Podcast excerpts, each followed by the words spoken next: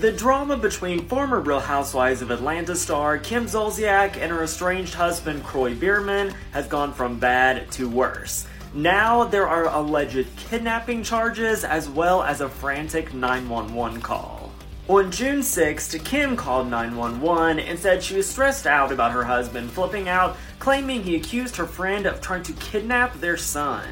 Kim explained that she signed off on her girlfriend to take her son on a playdate. However, based on Kim's description, it sounds like when Kroy caught wind of this, he lost it and threatened to file a kidnapping report against the woman who was picking up his son. She said this made her friend absolutely freak out and left their son in tears. She also accuses Kroy of stealing one of her bags, which she said was full of divorce documents. A source close to Kroy told TMZ that Kroy had no idea their son KJ had gotten the green light to go to the rodeo with their friend and their mom, and Kroy was deeply distrustful of the woman who took KJ. He also denied stealing any bag from Kim. Short Cast Club